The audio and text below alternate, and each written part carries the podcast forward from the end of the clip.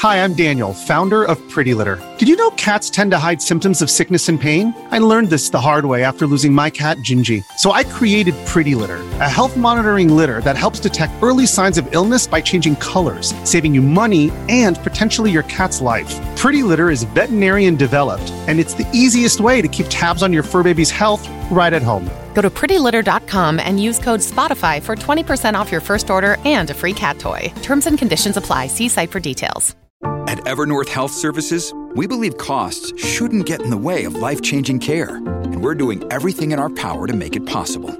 Behavioral health solutions that also keep your projections at their best? It's possible. Pharmacy benefits that benefit your bottom line? It's possible. Complex specialty care that cares about your ROI? It's possible. Because we're already doing it. All while saving businesses billions. That's Wonder made possible. Learn more at evernorth.com/wonder. Qu'est-ce que la tendance corps-corps? Ces vidéos étranges qui fascinent TikTok Merci d'avoir posé la question.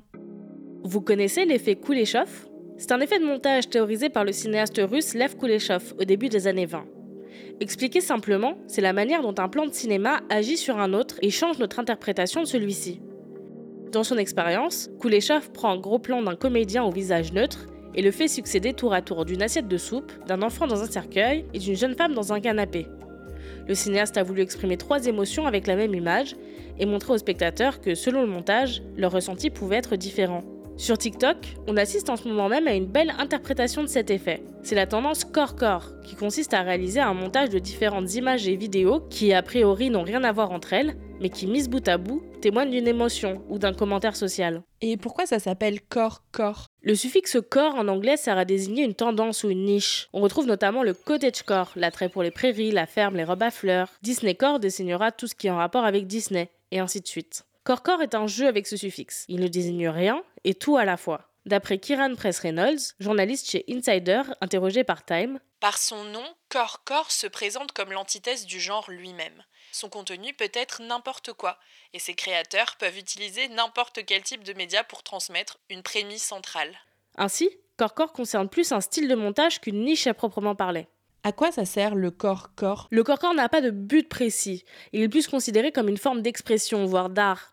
Et comme dans toute œuvre d'art, il y a un message caché. Certains s'en servent pour extérioriser leur peur en mettant bout à bout des extraits de films d'épouvante où se retrouvent leurs phobies. D'autres alertent sur la condition du monde avec des extraits de journaux télévisés accompagnés de mèmes cyniques. La plupart du temps, même si ce n'est pas toujours le cas, les vidéos corps-corps sont plutôt tristes et font état d'un mal-être qui témoigne du contexte actuel. D'ailleurs, pour une personne qui n'est pas habituée au code d'Internet et n'a pas les références des mèmes et vidéos utilisées dans les montages corps-corps, tout cela peut paraître bien confus. Donc c'est complètement méta. C'est en effet l'analyse qu'en font beaucoup de créateurs de vidéos corps-corps. Pour rappel, méta n'est pas qu'un préfixe. On dit par exemple qu'un film est méta quand celui-ci s'auto-référence ou brise le quatrième mur. Un film sur le cinéma serait donc méta. Ici, le corps-corps est une auto-réflexion d'Internet sur Internet. Fait le plus souvent par des jeunes qui ont grandi avec les réseaux sociaux, ces vidéos sont en réalité une observation du monde à travers la lentille du web, avec une once d'ironie et toujours de manière désabusée. Voilà ce qu'est le corps-corps. Maintenant, vous savez.